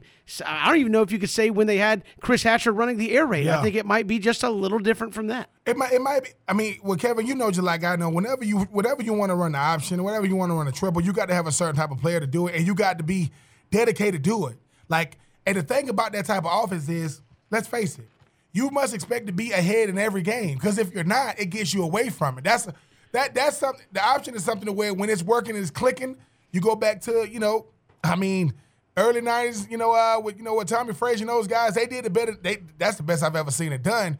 But I think what Coach Helton is really doing is he said, I don't want to limit myself in recruiting, man. The, we run spread offenses now, whether you're in high school, college, pro. You want to run spread now. I don't think it's going to be the air raid, Kevin, but in, anything throwing the football around in Georgia Southern going to be the air raid because you ain't seen that in a long time. So I think what Coach Helton's understanding is I know what type of athletes are out there. I know what type of athletes I can't even recruit if we run in the same offense we was running. I know how it opens up recruiting.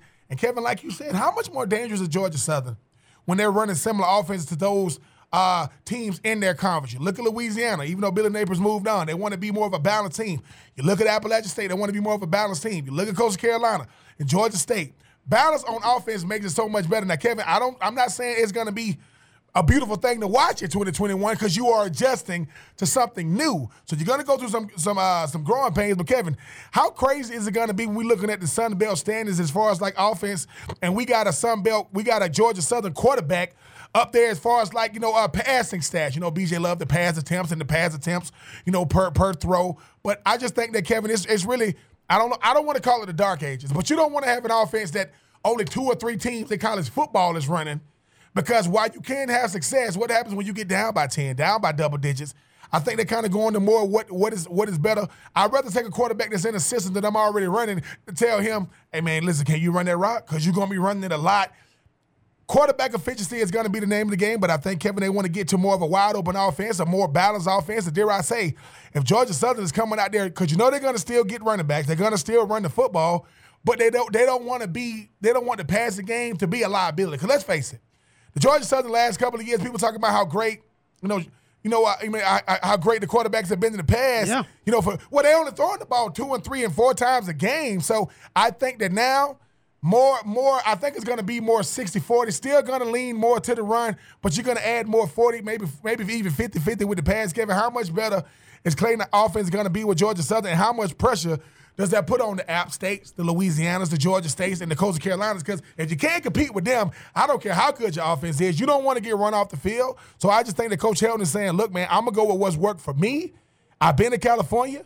You know, I'm from, I'm, listen, I'm from Gainesville. I went to Auburn. I'm back. I'm back in the Southeast. I want to be able to recruit any and everybody. And when having this type of offense, I think he has no limitations. Yeah, I, and again, I think you put pressure offensively onto, and I, I, think you look at what was Georgia Southern's downfall a little bit here with Chad Lunsford in in this last season. Defensively, they had some breakdowns. They had some guys get hurt. I know they were uh, had an all conference corner yeah, yeah. Uh, that that got hurt early in the season, but. I think their offense just could not score enough, and we'll see what Coach Helton kind of uh, kind of does at the quarterback position. You got uh, Cam Ransom, I know he's out there actively recruiting quarterbacks right now, and I think quarterbacks, as we're seeing uh, at Georgia and other places, uh, even Alabama, uh, with as deep as they got. When you think you got a quarterback, go get another one. When you think you got like starting pitching, you think you got enough starting pitching, go get another pitcher. When you think you got enough quarterbacks, go. So Clay Helton out there, obviously going to go out and recruit some quarterbacks. But I think this team offensively needs to be a dangerous team offensively uh, because at times you see it in the Sun Belt a lot in some conferences uh, like that, especially in the mid-major level. You're gonna win games 45 to 42. Uh, the even at that level, the days of winning 24-21 or uh, scoring 17 and thinking that's going to be enough, probably not going to get it done.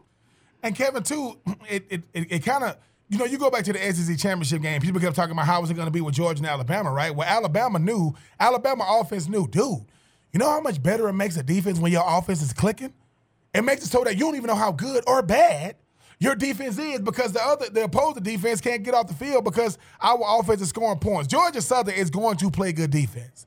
That has never been something that that worries you. What what did worry you, Kevin, is what you just mentioned. If they getting three and out and an offense that doesn't push the ball down the field, that's that's mo that's momentum based. I mean, when you run a when you run, I mean, put, you know, there's a putting defense lineman on the ground, you know, staying ahead of the change, you know, third and one, third and twos. Every time Georgia Southern didn't didn't do two things. Whenever they didn't rush for 200 yards, which Good Lord, think about that being the standard. I got to rush for 200. We are whatever and oh. But then if we third and six, third and five, and we got to and we got to drop back and throw it, those receivers, it's not that they can't separate. You asking me to block 80% of the time, and then when you need me to make a play, it's they're gonna give me one on one, but that don't mean that, that but it's 50-50 ball. So I think it makes it makes everybody better, Kevin. I do think that quarterback room is going to be different because you're going to be staring at a quarterback that was built for an, a, a, different system. Yep. Hopefully that they hope, hoping that their that their talent translate to the new system. of people, for everybody thinking they're getting done wrong, if you're already at Georgia Southern, stay and compete and see what type of player you can become. Because I'm telling y'all. The last time we may hear from you is if you take your name and put it in that transfer portal. It is getting bigger by the second. Stick around and see what happens, man. Because if you've already been on campus, something Kevin, something we already talked about. If you have adjusted to college and college football, you are at an advantage of a guy who hasn't been there because the learning curve from high school and college is astronomical. I mean, sometimes guys just never ever get it, even if you got the athletic, athletic ability. But Coach Helton, you knew he was coming in with a new regime, and dare I say, Yep. they finna air that thing out in Statesboro. Yeah, Arkansas State's uh, Ryan Aplins comes in as tight ends coach, inside wide receivers coach, passing game coordinator, and also signed uh, signed. Uh, hired uh, Michigan State's Effrem Reed as the running backs coach. I believe he was an analyst there for Michigan State uh, this past season. So uh, he comes in to help out on the offensive side of the ball. And so starting to put together that offense. You can tell what's important. Most of the hires we've been hearing about are on that offensive side. You kept Kevin Whitley to run uh, the, the DBs and, and coach on the defense side. Outside of that, We've been waiting to hear. It's all offense, offense, offense, offense. We're going to get that shored up uh, there at Georgia Southern. We got more to come here. It's three and out on this Tuesday. Hit us up on Twitter at Pigskin Radio. We're streaming live at ESPNCoastal.com. Bennett not here with us, but he did put a note in today's rundown. He said, "I want Ben to congratulate Florida State on something. It's it's women's soccer. They won the national championship. I mean, look, shout out, listen, shout out, shout out to the to the uh, to the lady uh, Seminoles for winning uh, the uh, what college the college. I don't even know what you call it. The college soccer. They they won the national championship. BJ does this on purpose. Anybody who knows, listen, we all have things that we enjoy. BJ is a lover of all things uh, Florida State. He will rub it in my face that Florida State just won another national championship, and then Kevin hit him with the in what in, in soccer. Oh, okay. I, and I'm like, BJ, who's the best soccer player? He'll go, oh, that's a young lady from Brazil who, yeah, okay. Give me an international player. What, who's the second best player? You don't know because you didn't watch, but shout out to those lady Seminoles for getting it done. BJ is quick to throw it up in your face.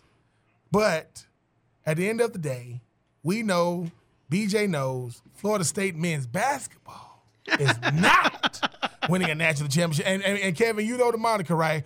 Oh, and who was getting ready to win the ACC championship and win the, win the? I said they probably would have to win the ACC championship, the tournament, them versus Clemson. I don't know about winning the, winning it all, something we've never seen. But shout out to the Lady Seminoles uh, soccer team for uh, for hoisting up another uh, uh, you know another championship, um, another national championship. So shout out to them. Does BJ know who they played? Hey, B, Do you know who they played? No, BJ. I don't B, even- B, no, no. BJ only knows who they played because Mama B, Mama Bennett, probably told him because I do know last year they lost in a shootout. The lady, um, um, the lady who took off her jersey when it, when we when uh, the U.S. women's national team, it's like super like wait like in the Right. early nineties. Yeah, She- her So famous, we don't know her name. so, so famous. We do not know her name, but she is etched in uh in uh, USA uh, Olympics history. But no, last year they lost. They, they you know they, they lost in a uh, penalty kicks. And BJ was like, "Do you know how we, we got the best? Uh, we got the best soccer team in the country." I said, "Okay, okay, BJ." It was Brandi Chastain.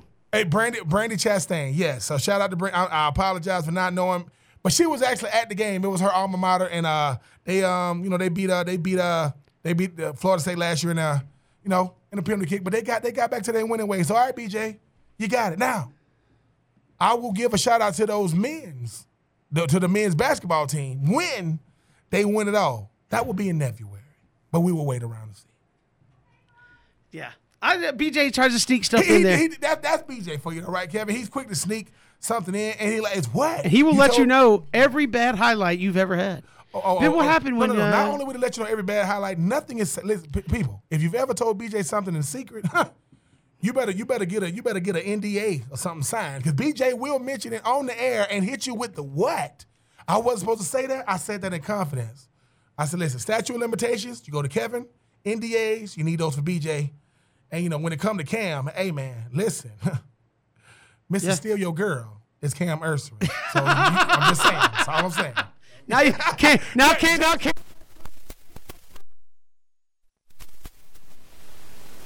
That's what saying. What did they Yeah. say? What they say on the radio? I, apo- listen, man, we have fun on the show. This is a family show. Just keep it in the buck. Yeah, Cam's gonna, Cam uh, like, gonna he's gonna leave the show. He's like, I don't even know why I got drug into that. I was sitting there minding my own business, No, no, I'm looking at running the show, Cam, and all of a hit me with sudden, the what?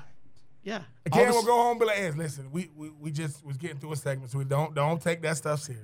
Yeah, uh, that, yeah, exactly. We got uh, we got more to get to coming up. Final hour of the program. We'll look at bowl season coming up. Where where's some of the good ones at? Yeah. Uh, that we are, are talking about. We'll also uh, look at what Georgia's got to do here between now and the Orange Bowl. We have asked a lot of folks about that question.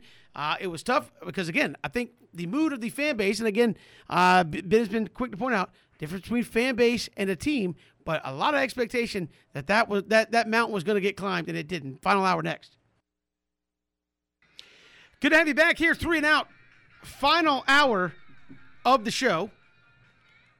So much to get to here as we'll look at uh, the Orange Bowl upcoming, which is uh, round one or the semifinal of the college football uh, playoff as well. But uh, Ben, it is bowl season coming up uh, for everybody else. For Alabama, Michigan, Georgia, and Cincinnati, it's the playoffs. For everybody else, is bowl season, uh, which starts a week from Friday. Yes, we will have bowls a week from Friday uh, out there uh, for you to consume and let the madness begin there. But wanted to get kind of your thoughts, my thoughts on what are the bowl games that we are actually looking most forward to. I know I've been on record saying I don't like the fact there's too many bowl games, the fact that we just made one up so we could get all the bowl eligible teams in. Not a fan of that, but that doesn't mean there's not compelling matchups that have been put together uh, there in uh, in bowl season that I'm not interested that I, that I am interested in uh, coming up. I will say that I did mine, Ben. I excluded the playoffs, Yeah. because obviously I think the playoffs just in and of itself are interesting. Yeah. So my list didn't take that into effect. So if you're like, hey, Kevin did his list and he didn't say Georgia, Michigan. No, just like I think that goes without saying. Also, all mine when it comes back to me, Ben, are non-play are non-playoff games.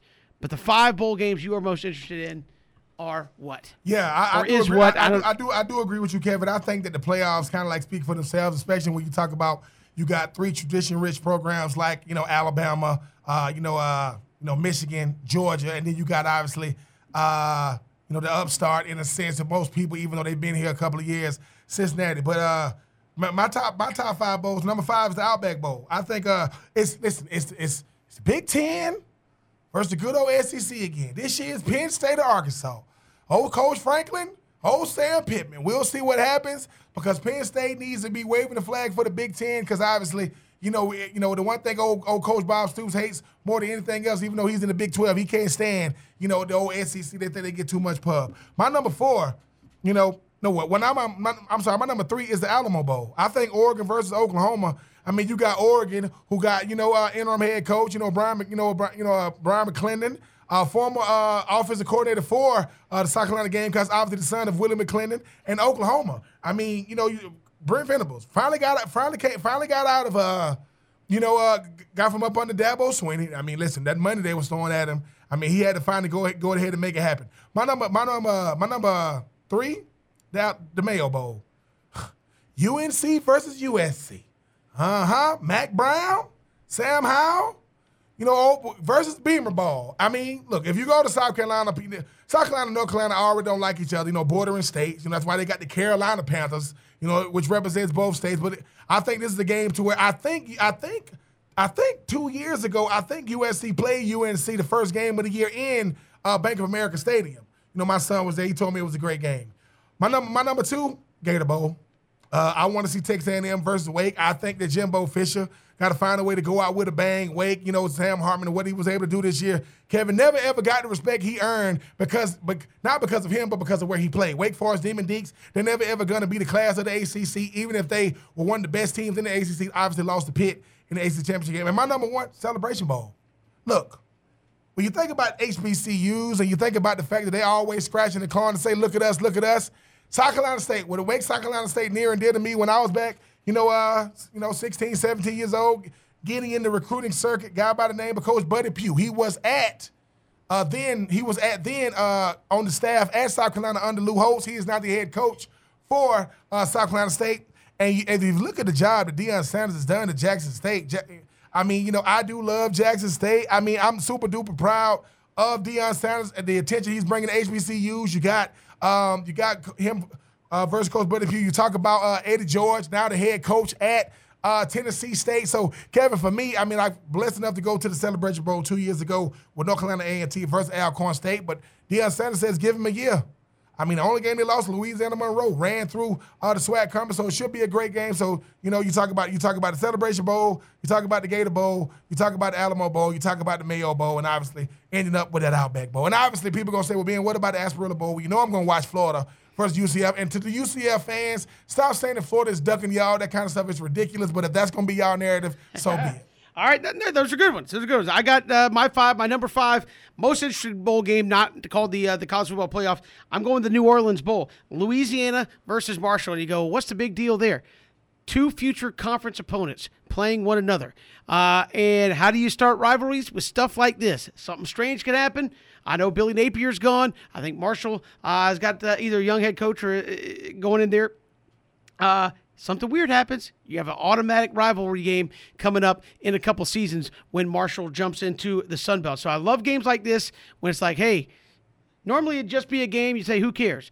These two teams, if it's like 42 38, something crazy happens late, don't think these guys won't remember that when they become Absolutely. conference members uh, here, and potentially it's an every year game, or uh, could be a future Sun Belt Conference championship game. Could be a lot of intrigue there early. My number four is the Gasparilla Bowl. Uh, Ben, Central Florida and Florida. Why? Because Florida's ducking. No, I'm just kidding. No, I was going to say, but because there was these two teams allegedly. Yeah wanted to play in the regular season and they never could figure it out whether it was going to be a home and home or no, we're not going to yeah. Orlando whatever it is, that makes it interesting to me. Uh, if Central Florida wins, I know it's. Oh my God! If, if Central I'm Florida saying, I'm, I'm, gonna have to listen to the fans. But either way, and I will say this: I don't want to hear no who's not playing. If Zach Ricardo don't play in the Kaiir Elam, Florida will be playing them UCF Knights. So Brandon Marshall, you know anybody with them UCF Knights, you want to bet? I got five dollars on the game. You think, right you think, think Billy Na- think Billy Napier be like they're out there with the B team? Exactly. So, no, no, no, you're not gonna say that. no. Yeah, yeah, he allowed to say that nonsense. No, I would say, but look, uh, so I think from that standpoint that's a fun one to watch because those two teams will not play in the regular season, not because there's not a want to, but because it's not to the other one's terms, right? Exactly. Hey, we want we'll, we'll play you.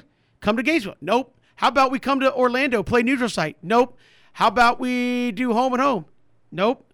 Well, we're not going to Gainesville twice. Well, then we're not playing. Exactly. I mean, so, I, so I think I mean I think that brings some intrigue. We went to, to, UC, we went to USF this year, and USF's coming to Florida next year. So Scott Stricklin, I love the pettiness in you, sir. Keep being petty. Hey, there you go. Duke's Mayo Bowl, my number three. North Carolina, South Carolina. It's a rival, uh, border rivalry. Not really a traditional rivalry, yeah. but it's the if you want to talk about pettiness. These are the two teams that go back and forth in this game. It's like, oh, we can wear Carolina on our shirt we're the real Carolina. oh, yeah. Now, do you remember that stuff? Yes. Like, no, you need to put South Carolina because we are the real Carolina. no, you need to put. Should be, it should be a good listen. Yeah, AC, so, this is ACC versus AC, SEC's finest, I think. Yeah, I think and that'll be uh, that'll be a fun one to watch. My number two, the Alamo Bowl, Oregon against Oklahoma. You got Bob Stoops back. Can we get Mike Bellotti coming back? Just Come an on. interim. To interim. I, I mean, I know uh, Coach McClendon is yeah. now the uh, interim, but hey, why not? Mike Bellotti's like, let's relive the uh, the, the late 1990s. Yeah, why let's not? Live, let's live the glory days. Yeah, so come back. Both two teams with interim coaches, uh, two teams that had playoff aspirations, two teams that are looking for the different direction that they are going. I think this could be actually a, uh, a fun ball game with Oregon and Oklahoma there, just because of all the, the, the chaos going on around both of those programs here within the last uh, two to three weeks. And my number one, the Sugar Bowl, Baylor and Ole Miss. It will be 49 to 48. Uh, there will be so many points, I think, scored in this ball game uh, that it should be a lot of fun to watch. Now, I know uh, Baylor kind of D'd up when it mattered against Oklahoma State, but nobody really has slowed down Ole Miss that much. And I think you're talking about top eight, top two top eight, two top nine teams. Yeah. Uh, when they play in the Sugar Bowl, that is going to be a lot of fun. A lot of offense in that in that football game, and for a non-playoff game, that's one you want to circle and say, "Let me check out that Sugar, Sugar Bowl," and that's number one on my list. I mean, Kevin. The And then there's the- a lot of bad. Let's talk about the, a lot of bad ones. Yeah, it, oh, it's, it's, it's too many bad was the name. When BJ was going through so many bowls, I was like, good lord. We ha, have they even picked the no name bowl? I'm trying to think what it is because I, I never saw the release of what the name was going to be. So I don't. I'm sure it's out there because you have the bowl matchup set, but I have no clue as The to no- what it is. is- I mean, should they just keep it at the no name bowl game? I mean, I mean, just just keep it that way because Kevin. Sometimes we just listen. The Gasparilla Bowl used to be the Beef Brady's Bowl, and and one of the players for Florida said, "Do we get a, do we get to go to Outback? No, why? Because that's called the Outback Bowl. Wait a minute. Yes, I mean the two are different, like, like, but we playing in Tampa. Yeah, you can have a bowl game in the same cities. It is okay to do it. It is fine. I mean, the Tampa Bay Rays playing St. Pete. The New York Jets, the New York Giants, they play in New Jersey. It happens. So yes, but yes, Kevin. I mean, the No Name Bowl game shows that. Look, sometimes we want to make sure that everybody feels the love. They did get in. We just didn't have a game or city ready for them. But the the the the, uh, the bowl game is always the time, you know, to spend some time in the city to like get more to your philanthropic type uh, aspirations if you do indeed have those. And it's a time to just you know uh, spend some time with the fans, man. I mean, the people that make the game what it is, good or bad. I think it's time to just be and around what, and what else So, is it time for? Time to get a little cheese. Time for the goodie bags Yeah, yeah, listen, listen, and the grab listen, bags. yeah. I mean, I mean, I mean, I Let's mean, be real. I mean, it, listen, it's, a part on Jerry Maguire. We was looking at Jerry. We gotta look at him like this. I, I don't want to hear. What's up, Jerry? No, can I get some of that? Check? And listen, listen. uh, We don't deal with checks. We don't deal with cash apps. We deal with cold hard cash. I'll take that cash. And- I don't remember how much money I got in those bowl games. I do remember this. I remember getting that little envelope with the money in it, going to the mall, getting right, and like, dang. Hey man, when we get some money in two days? money. I done spent already. So hey man, shout out to everybody that made the bowl game, man. It is just a, it is just a, it is a, it is a celebration of the of the season that was. But yes, Kevin, Baylor and Ole Miss. Listen, if you're on defense, just take the day off because it's gonna it's gonna be high scoring. Might not be one to put on the resume tape if you're trying to get to the next level.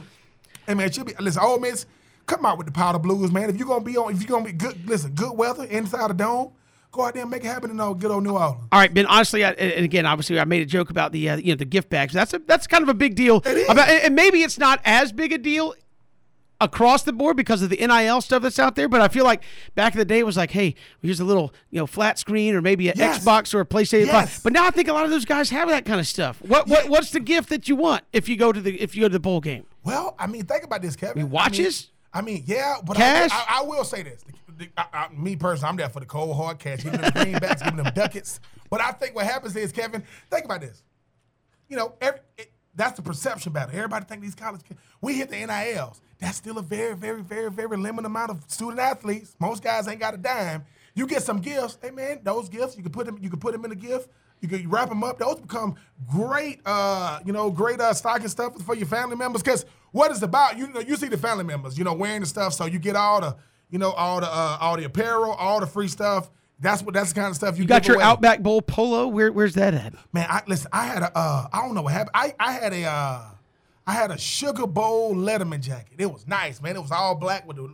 And the thing is, I don't one, now one of my cousins around here got it. They ain't, they gonna make sure not wear it in front of me. But Kevin, you know, from the tell my age, that's when. D, listen, I got good old DVD player, good old. Now this this what made me mad though. My senior year, it was a it was a choice between the Outback and the and the uh and the Peach Bowl, right? My coach said, "Thought y'all boys wanted to go to Tampa." We was we was in Tampa last year. Like we living there, we live in Gainesville, Florida. We could drive to Tampa. And listen, we get off the we get off the uh we get off the plane, oh get off the bus or whatever in uh Tampa. All the uh my junior year, all the Michigan guys, uh, they getting out with camcorders like this. I said, what? is-" once again, coach, I didn't think y'all wanted that. Coach, have you met us? Like, why are y'all not picking the best? But this thing though, uh, Kevin, even though I only went to one, went to the SEC championship game. I said, boy, you getting rings? The guy said, this stuff here is nice. So I will say, Kevin, because you want to roll out the red carpet, if we had a, you know, a three and out ESPN Coastal Bowl game, this is the thing. You're gonna get everybody in this in this general facility wanting to give us stuff to cater to the players. And the people that's putting it on, they get that stuff too. So we think it's all about the cash, but I'm just saying, man, some gift card apparel, you know, some some gift cards here, Kevin. Some flat. Listen, everybody will take a flat screen. They're like, hey man, who them 75 inches for? That's for y'all. Y'all gotta get, oh, I can get it back to Gville. Now I can have so it is about the gifts though, Kevin, because I tell you what, for every team that made it, there's a bunch of teams that didn't. So it don't think that it's it's about the game. I get it, but I want that cash. I want that free stuff. And who knows, man? Some of these guys, they're going to play their last game. You could be potentially walking into uh, you know, uh, a potential like sponsor, that could be somebody giving you a job. So you might want to be on your best behavior because you might be walking out of Florida and all these places, walking into a new job, which which ain't nothing wrong with that either. Yeah, what's the what's the best thing you did not football related around the the bowl game? I know. Uh, obviously, there's usually a trip yeah. uh, to visit some children yeah. and, and, some the, the, philanthropic stuff, but also they've had like team bowling nights yeah. and th- things like that. What was something like that? Uh, I went when, when we went to when we went to New Orleans. We got to go to the Children's Hospital down there, and I was just a freshman then my sophomore year, we was in the Orange Bowl, and uh, my and the Spurrier was like, "Hey, man, we going to the Children's Hospital." I got to go to the Children's Hospital, and I got to do Read to America, and I just really, really liked it. Obviously, I'm really young, 19 years old. I'm trying to figure life out, but it's fun because you think you know how much people love college. It's half you, as you say, Kevin. It's half me, half the brand. People love it. They love it, and we down there in South Florida, and people was loving it. So for me it really, really, you know, sparked something in me, man, that, that never left. I mean, I never ever thought I would be doing philanthropic stuff, not volunteer stuff now, but that stuff got in it when I was in college. So, hey, man, take full advantage of it. Cause, and I will say this, and, I, and my teammates can appreciate this. It's not gonna be a line fighting trying to go to them hospitals because certain guys they so focused on the game. But hey, man, I got to go to Tampa twice, got to go to Ybor City, but uh, you know, twice. But I got to go. I got to go to South Florida. Uh, got a chance to go to uh, New Orleans, Kevin. And like I said, a country boy like me, man I, you know, I'm like most. If I would have never played no college football, ain't no planes, ain't no airports, ain't no. But it, it, but it's fun, man. You get to, you get to discover something bigger than the. And I got to get on the jet ski the first time when I was in the, and when I was in uh, Miami. And I didn't know they had like police on the water. Man, I'm about to hit. Eh? I'm gonna the police come and say, "What you And I'm like, I said, "You the police?" He said, "Yeah, you about to get a ticket." And you can see like spraying. I don't know. He yeah. so hey man, got a chance to do some incredible stuff, man. So I, I would say just enjoy. I wasn't playing as much. The guys that don't play as much have way more fun than the guys who do. So I would say I wasn't playing as much then. So I, I, got a chance to enjoy the city a little bit more. A little less business trip yes, on those yes, occasions. We've yes. got more to come here. Three now. Hit us up on Twitter at Pigskin Radio. Love to hear from you. You can also share a comment on uh, Facebook or our YouTube page and uh, join us there as we are across the Southern Pigskin Radio Network, streaming live on ESPNCoastal.com and uh, live video streaming on Facebook, Twitter, Good to have you back here, three and out on this Tuesday. Georgia coming off the tough loss in the SEC championship game, getting ready for Michigan in the Orange Bowl. Ben, obviously, we, we talked about the, the talking points. And again, you can say there's a difference in fans and program. Kirby Smart was not saying that, obviously. But from the fan base, from the national media, it was now's the time. Georgia's looked so good, time to climb the mountain and, and get over Alabama. Not only did not happen, they lost by multiple scores, gave up an all-time performance uh, to Bryce Young uh, in the SEC championship game. What do they need to do between now and the Orange Bowl to kind of get that back? Is it look at the quarterback? Is it pass rush? What is it that they need to focus on between now and that semifinal game? well, the, the, the easiest uh, answer that question uh, themselves. Like, take a deep breath. First, just take a deep breath. Look at who you who look at who you lost against. When people say things like, "Oh, Georgia lost to Alabama," how many teams say that?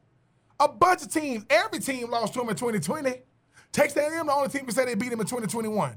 When last time Georgia beat Alabama? And that That's, took a last-second field goal, absolutely. by the way. so, I, and I would say this: make a decision that Stetson is the guy. Because I do, I do say, I do think Kevin, a lot of it be noise. Because this is something that we talked about.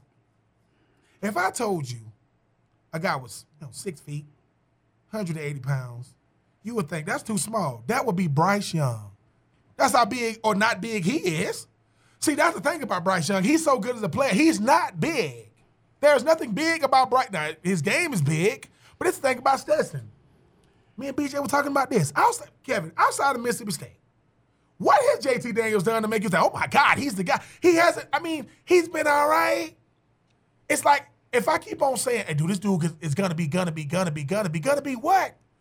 The greatest ability that Stetson has, that JT Daniel doesn't have, is availability. Stetson is always hurt. Now, I'm not blaming him on that, but you can't make the club in the tub, right? I mean, you, you, said, you said it backwards, the other way around. I'm said sorry. Stetson was always hurt. No, it's I'm J- sorry, JT uh, Daniels. JT, has been- JT Daniels always has been banged but up now, quite a bit. But yeah. now, but now, Kevin, it becomes this: if you are the pass rush, you haven't stopped learning how to rush the passer. You got, you got to, you got to just force that quarterback to get off his spot and make throws. You nobody can run the ball on you, so that's that's still apparent. But if you are the secondary, you're gonna have to make one-on-one plays. You're gonna have to find a way uh, to win those 50-50 battles. Now, I don't think you got to worry about Bryce Young running out there. I, I don't think you got to worry about that. But I think what the Georgia team got to understand is that team across from them can beat you.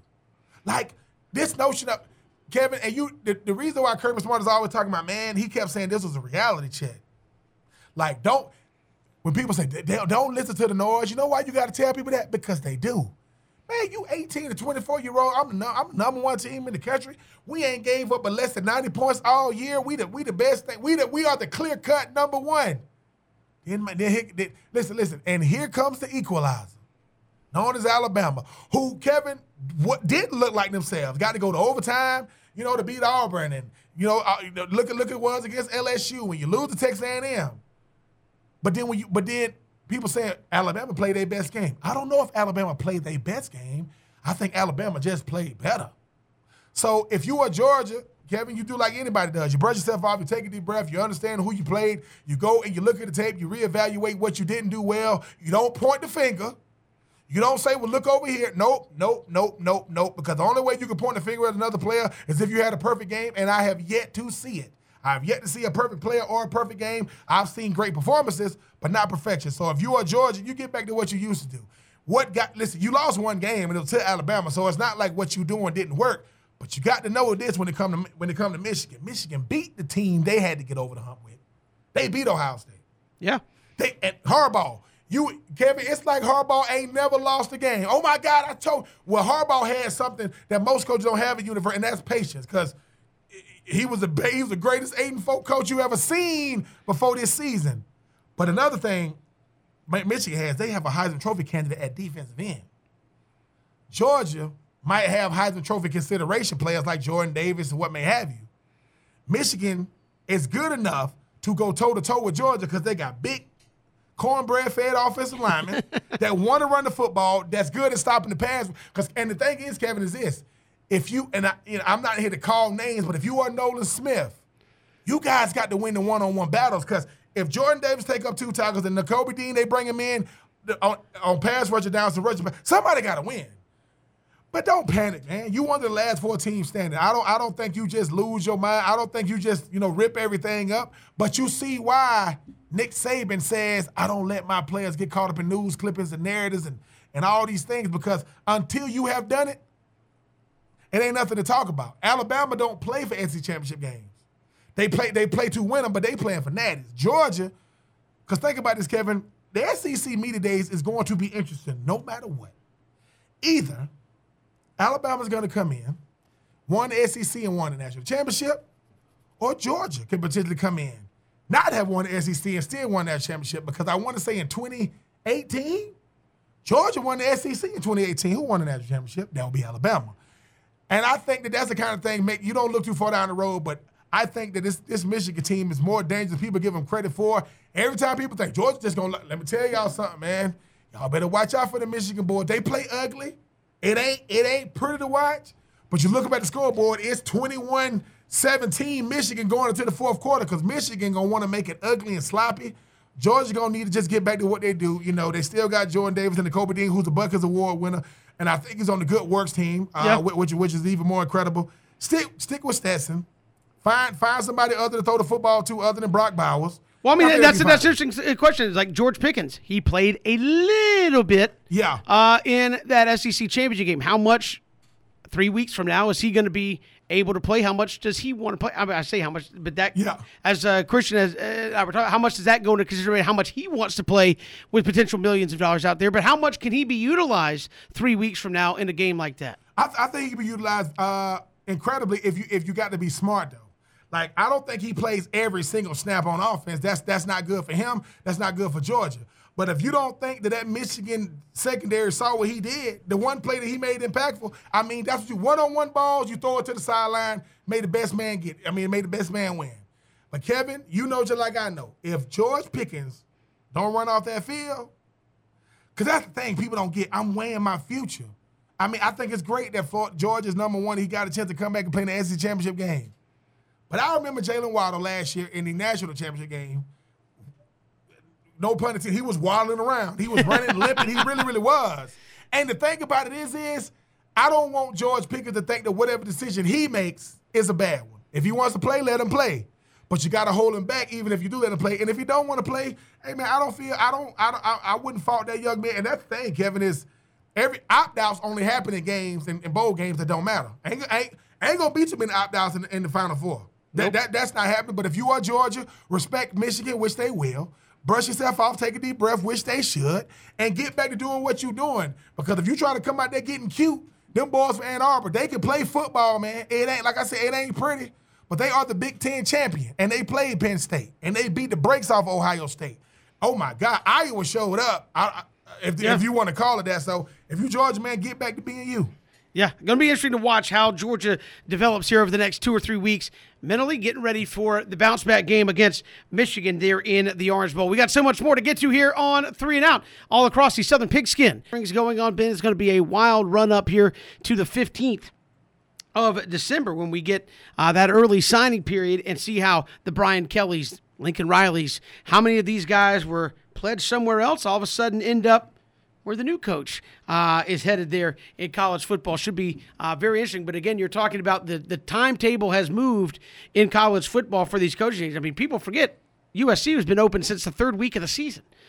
And it used to be you get to the rivalry weekend, okay, didn't go our way, didn't have a great season, you're done. All right, we'll take the early portion of December. We'll find our coach, maybe have the coach hired by the time the first week of bowl games are going on, and then January, February, we can do that. Can't do that anymore.